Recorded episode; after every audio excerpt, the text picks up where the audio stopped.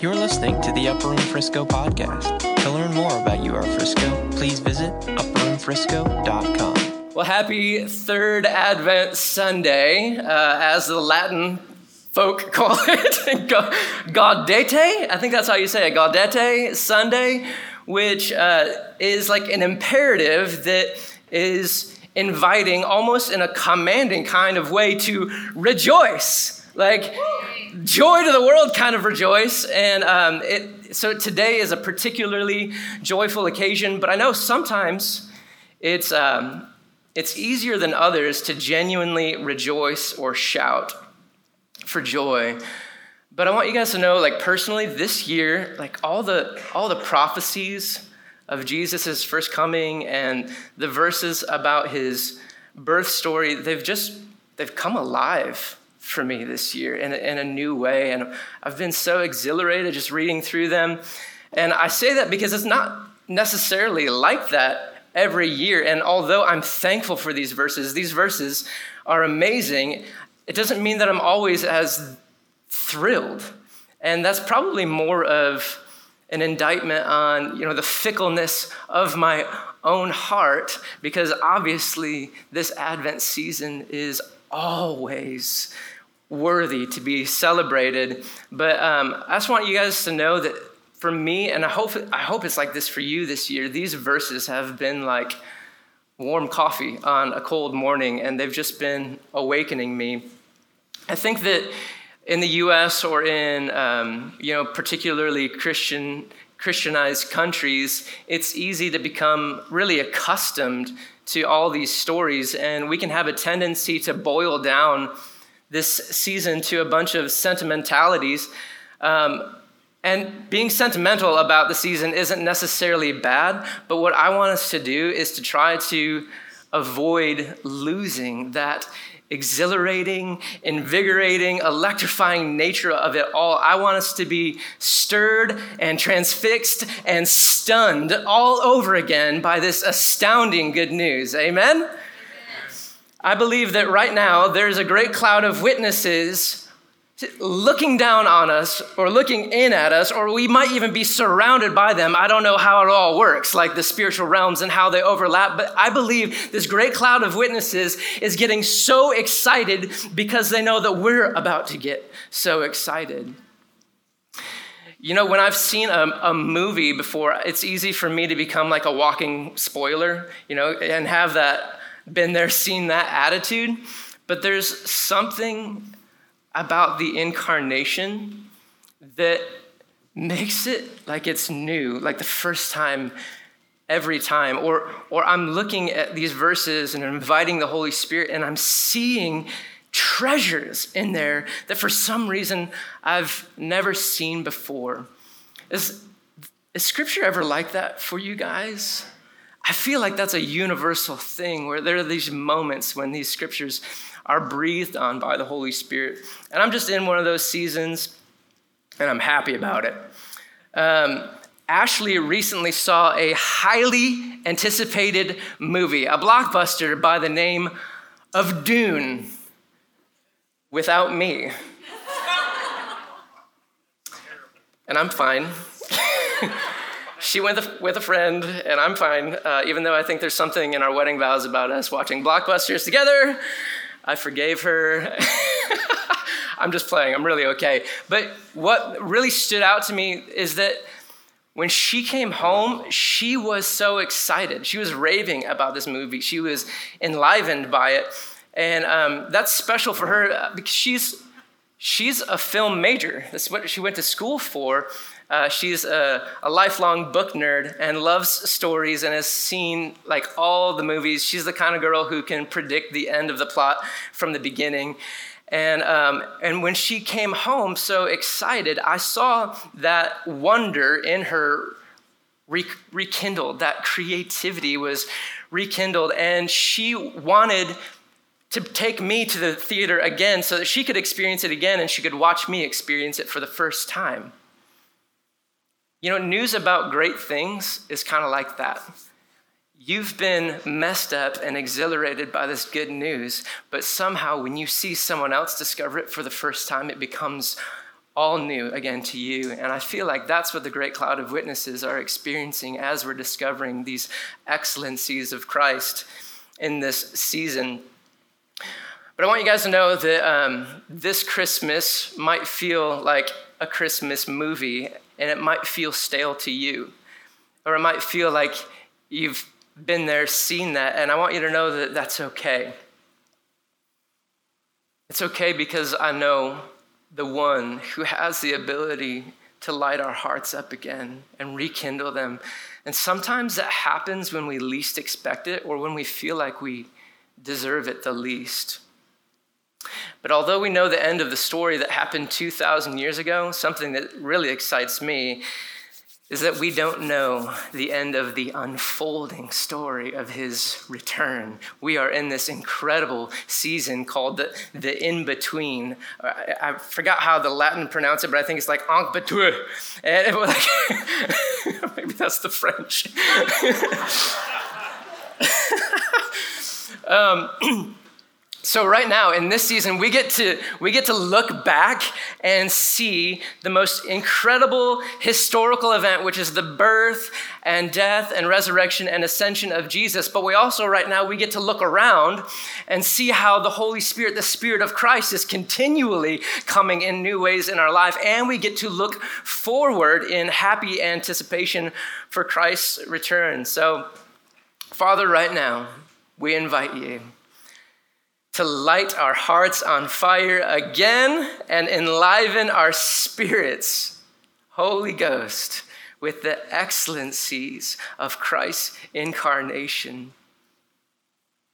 and his constant abiding and his return. Amen. Last week we talked about John the Baptist heralding the coming of the Lord, and I want to continue and dig a little bit deeper this week. So please turn with me to John chapter 1.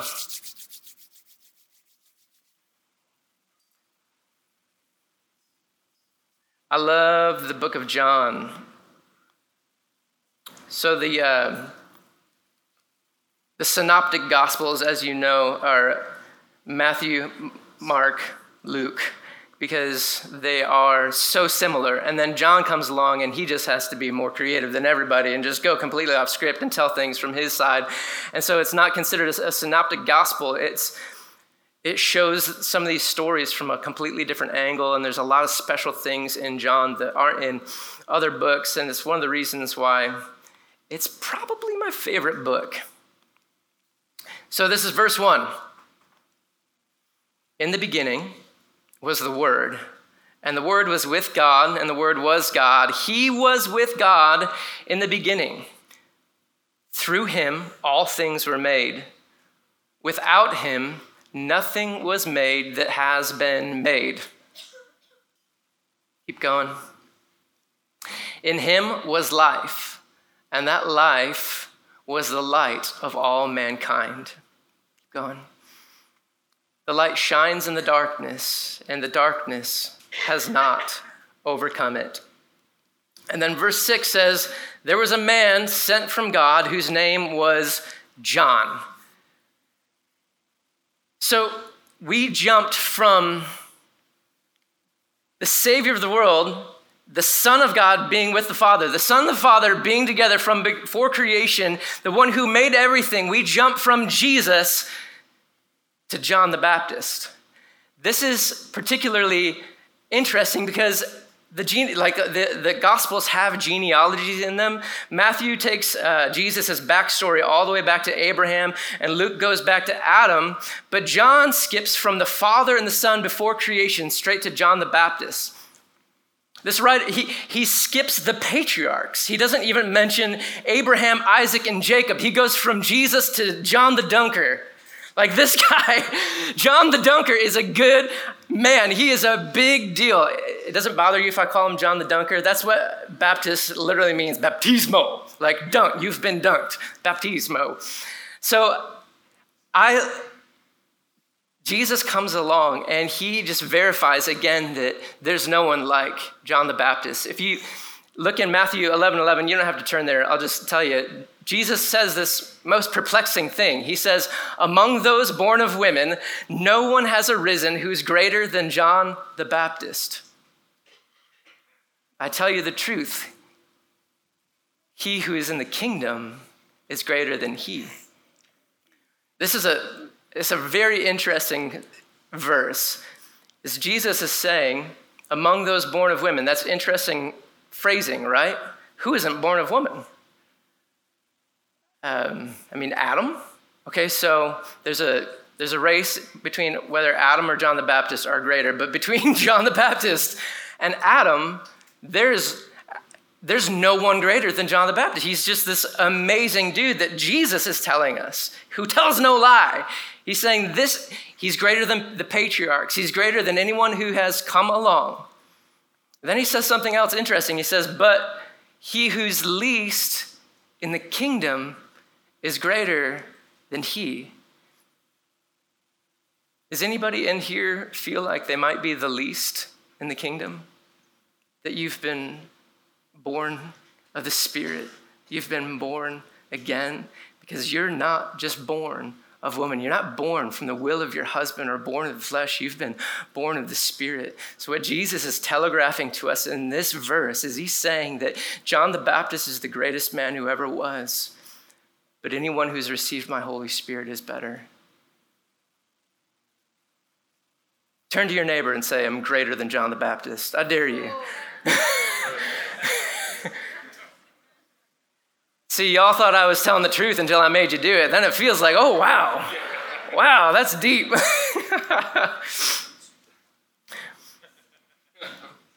well, let's read on. This is verse 7. He came as a witness to testify concerning that light so that through him all might believe. He himself was not the light, he came only as a witness to the light. Now, skip down to verse 19. Now, this was John's testimony when the Jewish leaders in Jerusalem sent priests and Levites to ask him who he was. He didn't fail to confess, but freely confessed, I'm not the Messiah, guys. And then they asked him, Well, who are you? Are you Elijah?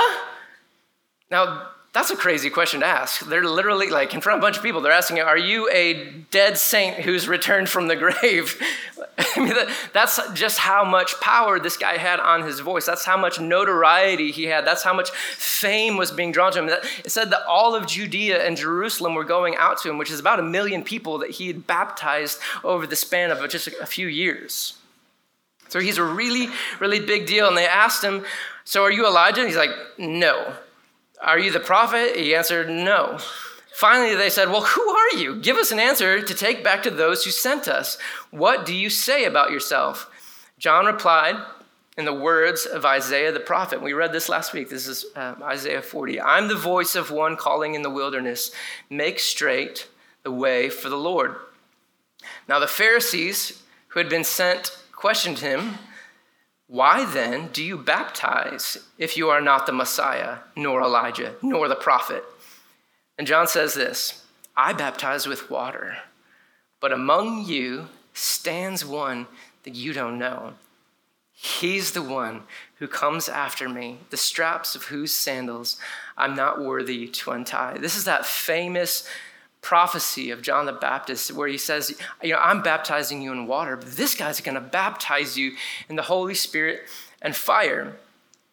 We talked a little bit about this last week, but um, when John is declaring, prepare a way in the wilderness, all the Jews who are listening to him would know that phrase make straight a way for the Lord, make, straight, make a straight path or prepare a way in the wilderness. It's like a hyperlink for them. And when they click on that, they immediately link to the first Exodus when uh, Israel was delivered from Pharaoh, from Egypt, and went through the Jordan into the promised land, which is another reason, like John is actually standing in the Jordan River proclaiming this new Exodus for not just Israel, but every human. And so this is a this is a a lot is going on behind the scenes that ancient Israel would understand that might be news to us. So the original Exodus was this victory over the evil king Pharaoh, where Yahweh leads the people out to freedom. But this new Exodus would be Yahweh delivering us not just from Pharaoh or any kind of tyrannical ruler, but Satan, sin, and death. So, John is declaring this new deliverance and the coming deliverer known as the Messiah. And then this day comes when John sees Jesus and he points to him and says, Behold, the Lamb who takes away the sin of the world. And he says things like, Now I must decrease, he must increase, I must decrease. And he's saying, That's the one who is coming, who's from before me, who is greater than me, whose sandals I'm not even worthy to untie. This great deliverer has come. Now flip on over to uh, Mark chapter 1.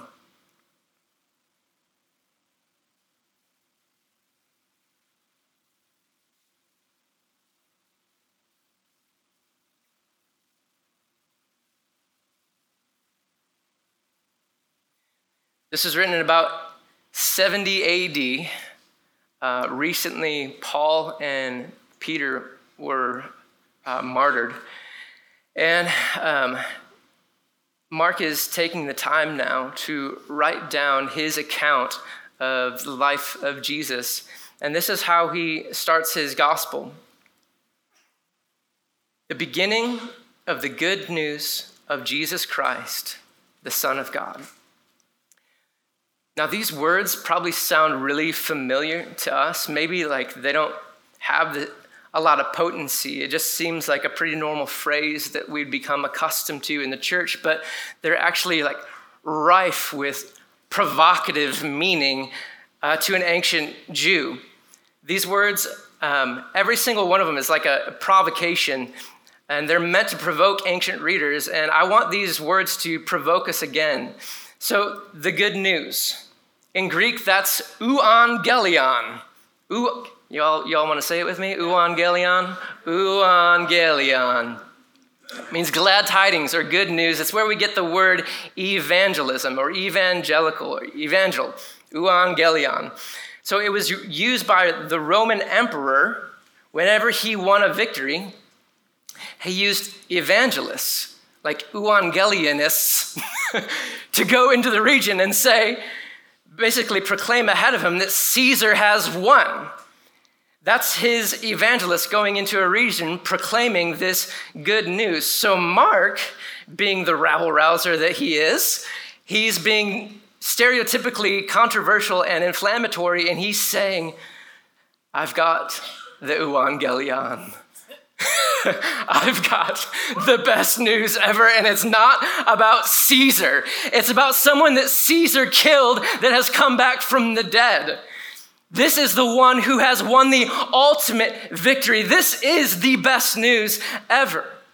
And he calls him the Christ, which means the anointed one. So, the, Jesus, the Christ, Christ has a special meaning also to people of that day and age.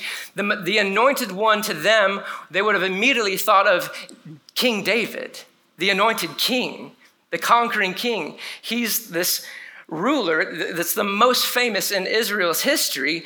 And, but Mark is shifting, he's taking that phrase and assigning it to a man named Jesus with an even deeper meaning. And then he says that He's the Son of God. So we think, like today, we think, yeah, of course, Jesus, we know that. Like he's, he's the Son of God. But again, back then, this is a highly provocative statement. Son of God was a, was a common term back in those days, but it was a Roman imperial title. The emperor was called the Son of God. It's because uh, Julius Caesar was declared a god, and every emperor that comes after him was called a son of God. And so here's Paul using a, a, a term that's just reserved for emperors to describe the one true king, He, this, this term that was just reserved as a, as a sign of divine status for these earthly kings, he's assigning to the actual divine king. So Mark is saying, with like this suggestive attitude, you might think that Caesar is the Son of God or like the Son of God, but I know the Son of God, the one whom they killed, who's raised from the dead. He is the Messiah, He is the anointed one, and He is the ruler of all nations. And it's time that we begin to heed the words of John the Baptist and Jesus himself, where he says, Repent. In other words, change the way you think because the kingdom of God has come. He uses that phrase, the kingdom, all the time because God is trying to telegraph, Jesus is trying to help us understand that a kingdom that transcends any earthly boundary has come. A kingdom that will have no end has come, and He is the ruler of that kingdom. And we no longer bow down to earthly kings, we bow down to the one and only King. That no matter what your birth certificate says, no matter what nation you're born in, you are part of a kingdom that transcends all of those boundaries. Amen? So we're in this Advent season, and Advent means coming or arrival.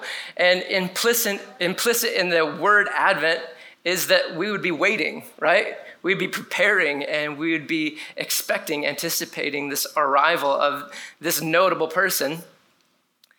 And so we pray and we prepare and we wait, and those who wait, we're going to be strengthened.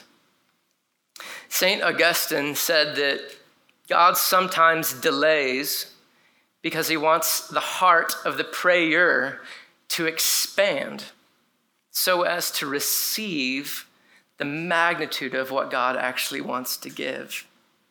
So we think that we're praying for something, but God eh, actually wants to go above and beyond that and give us something that exceeds those expectations.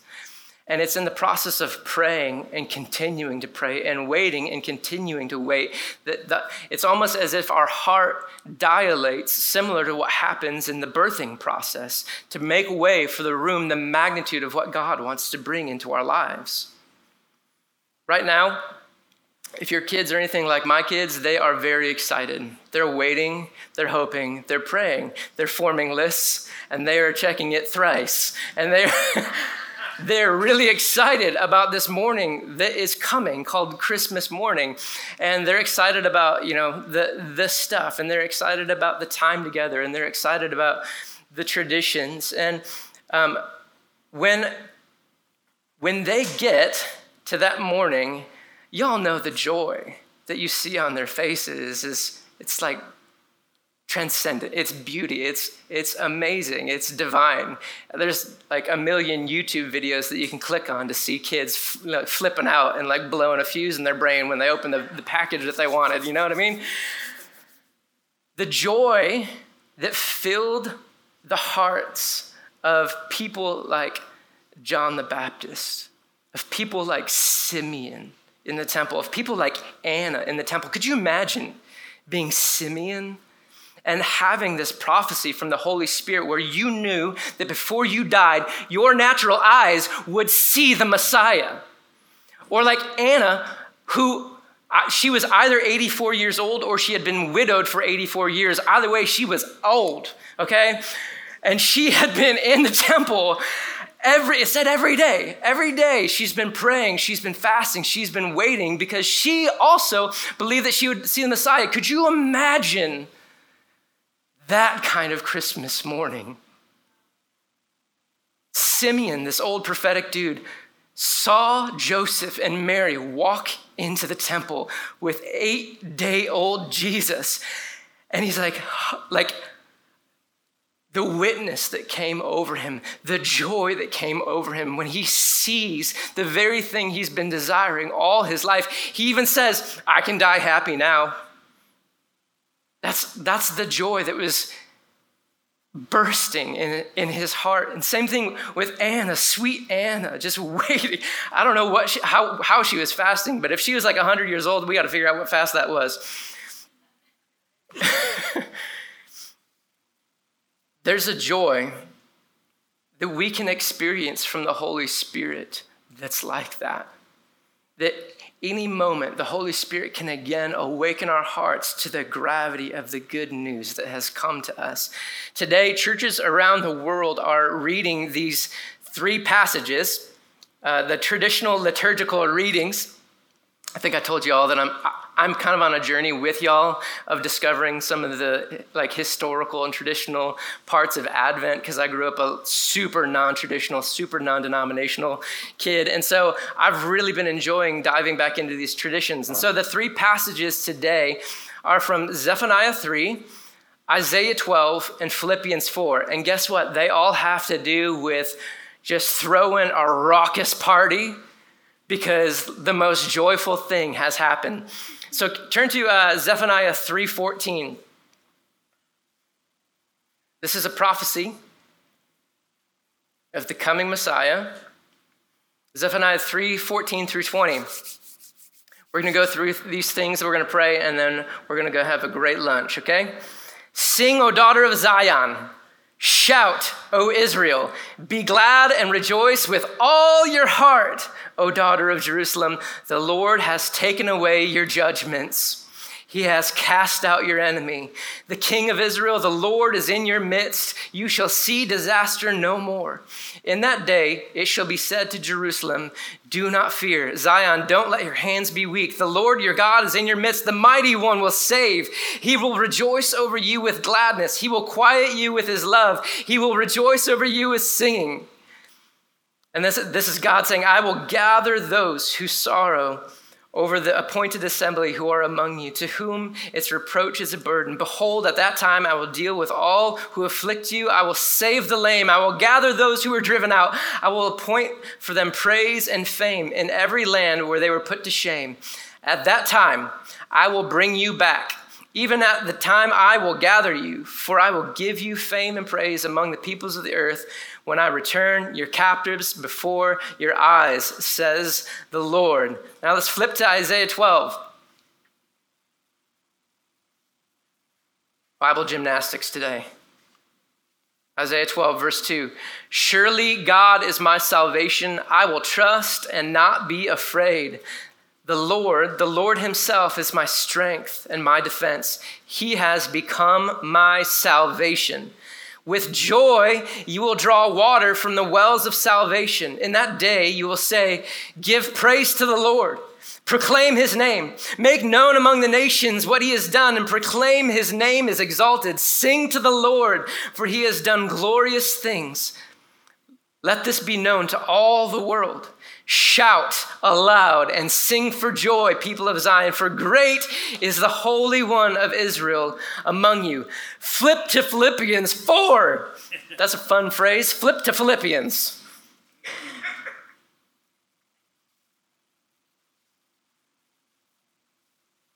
I want, to, I want us just to take a moment to realize that these three verses that we're reading as a community the worldwide body right now is reading these same verses today in this moment. So, I, uh, like, I want you to feel like connected in a way to the worldwide, the greater faith, the faith of Jesus that's been handed down for generations. Because literally on the other side of the planet, don't bother me with time zones. On the other side of the planet, there are people reading these same verses, okay? This is Philippians 4 4. Rejoice in the Lord always. I'll say it again, rejoice. Let your gentleness be evident to all. The Lord is near. Don't be anxious about anything, but in every situation, by prayer and petition, with thanksgiving, present your requests to God. And the peace of God, which transcends all understanding, will guard your hearts and minds in Christ Jesus. Guys, let's pray together. Father, increase this joy that the Savior has come, is in our midst, and is coming again. We remember you, Jesus. Holy Spirit, fill us with even more wonder and awe than we've ever experienced. Show us the magnitude of your arrival and the grandeur of this good news. Make us ambassadors, messengers of joy. In Jesus' name, amen. Hallelujah.